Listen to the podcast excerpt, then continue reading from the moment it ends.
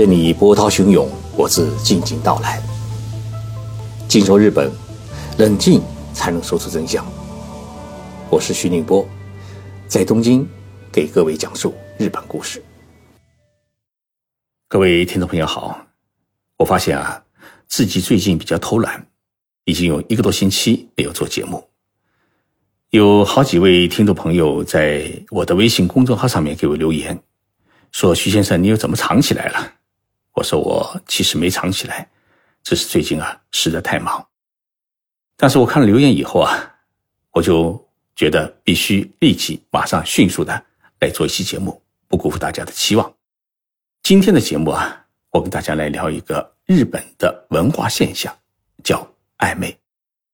日文呢是念作“爱意卖意”。日本的这种暧昧文化，它是如何表现的呢？我给大家举个例子。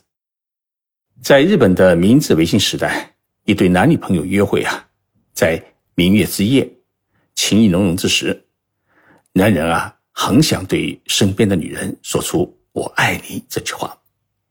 但是呢，如此直白的表达，万一女方没有这个意思，那就会变得十分的唐突。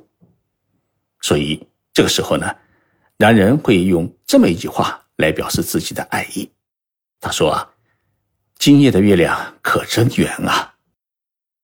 听这话以后呢，女人如果有意的话，她会如实回应：“是的，今夜的月亮真美。”如果有这么一来一往的对答的话，这个时候啊，这个男人就可以轻轻的牵上女人的手，他一定不会拒绝。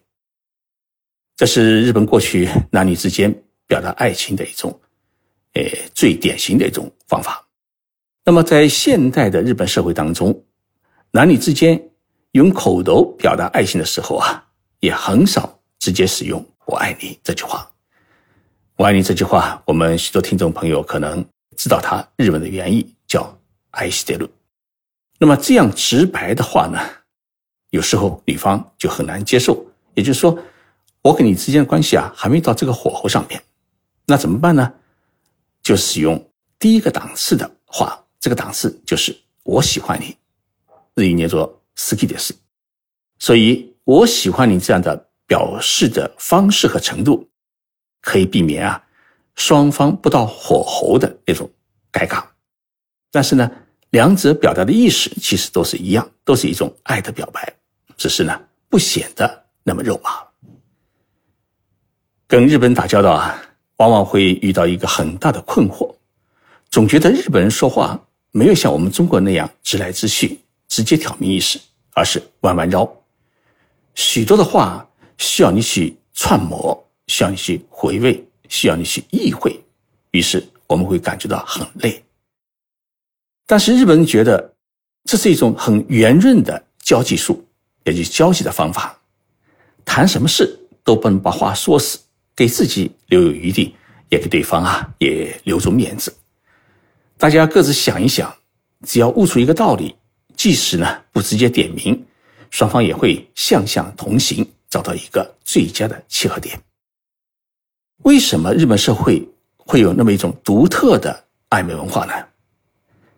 这里啊有三个基本的理由。一个呢是由它的环境造成的。大家知道，日本是一个岛国，又是一个单一的民族，加上经常遭遇台风、地震的袭击，那么在这样的环境当中啊，一个人要长久的生存下去，邻里之间的互帮互助是必不可少的。所以，人们尽可能的来避免矛盾的产生，而避免矛盾的产生的最好的方式，就是在语言上面啊，来遏制自己的心情，避免是祸从口出。那么在行为上面呢，避免张扬，防止伤害别人的面子和心情。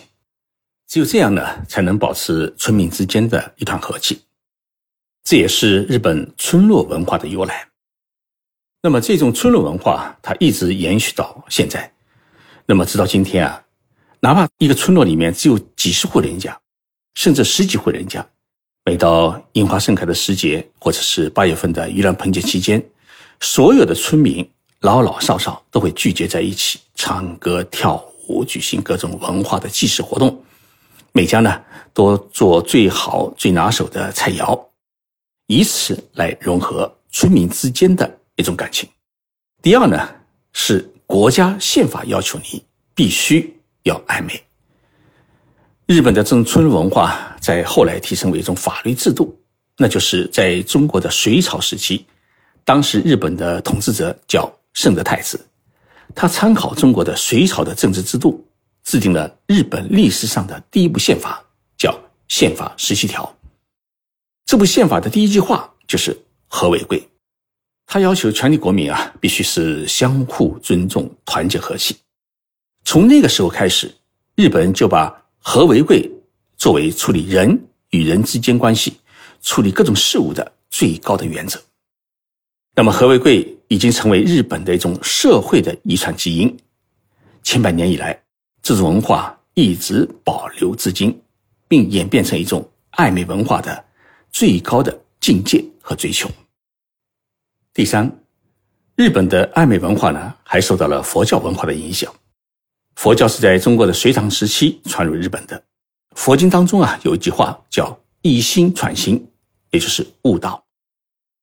在日本社会当中啊，“一心传心”作为一种很高的境界，它弘扬了开来。佛祖虽然留下许多的经书，但他思想的精髓还是需要每一个修道者自己去觉悟。落在日本人的日常生活当中呢，这种悟就变成了不把话说透，自己好好琢磨的这样一种意境。一心传心，也就变成了人与人之间的一种最高的默契。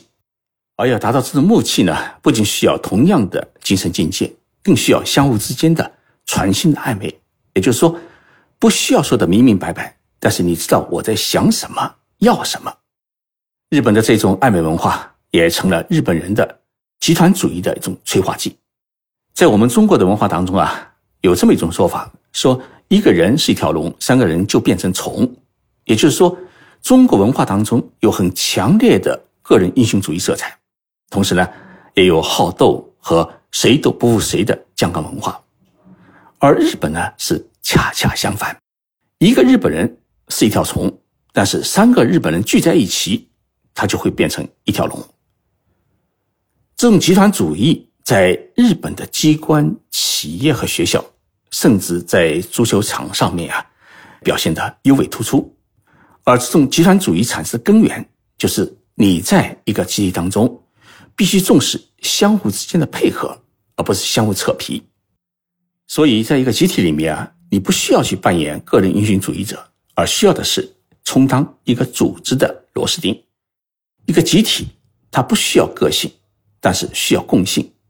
而营造共性呢，就需要暧昧文化作为一种润滑剂，让大家呢都相互尊重，保持一段和气，朝着一个目标去携手奋进。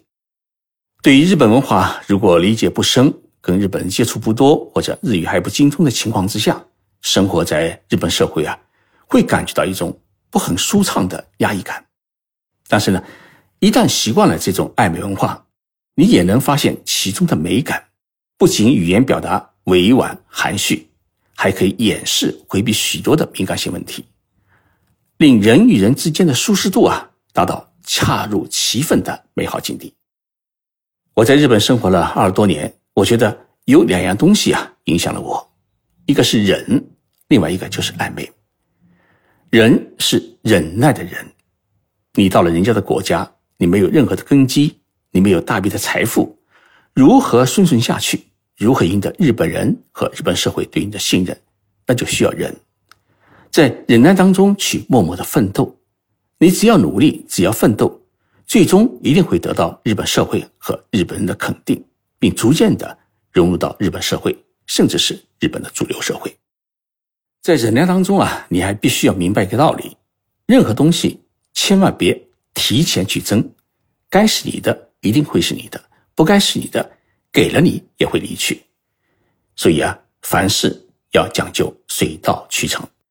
另一个日本给我的影响就是暧昧，这个暧昧啊，不是装糊涂或者套近乎，也不是我们中文当中那种说不清道不明的关系。而是一种充分照顾对方的情绪，不让对方难看的人与人相处的一种舒适度。正因为感染了这种暧昧文化，所以在日常的生活当中啊，我就养成了这么几个习惯：第一，你不说我不问，因为任何人不愿意告诉你的事情，总有他不愿意告诉你的理由和原因；第二，做人做事不刨根问底搞极端，点到为止寻求自悟；第三呢，说话做事首先要考虑到对方的心情和感觉，不强词夺理。不强加于人，更不能为难别人。第四呢，自己能做的事不要去麻烦人家，包括自己的亲朋好友，不给别人添麻烦。日本的这种暧昧文化，它既是人与人之间的一种关系的润滑剂，也是日本社会关系的调和剂。大家保持一份和气，但又不失原则，相互之间去寻找最佳的舒适度。所以。日本社会它之所以能够变得如此的平和，暧昧文化是它最重要的一种基础。谢谢大家收听这期的节目。最近华文出版社把我以前的四本写日本的书啊重新编辑增订，增加了百分之二十的新的内容，然后作为《尽说日本》的第一集套装书呢推出来。那么这套书呢是当当网特别。约定的一个限量版的书，也只在当当网上面销售，所以大家有兴趣的话，可以在当当网上面去搜“尽说日本”四个字，就能看到这套书的介绍。同时，我还给大家准备了两个礼物，一个是在日本特制的一个圆珠笔，上面写着“徐静波静说日本”，这是一个专用的赠送给读者的一个礼物；还有一个是很具有日本风情的小小的日记本。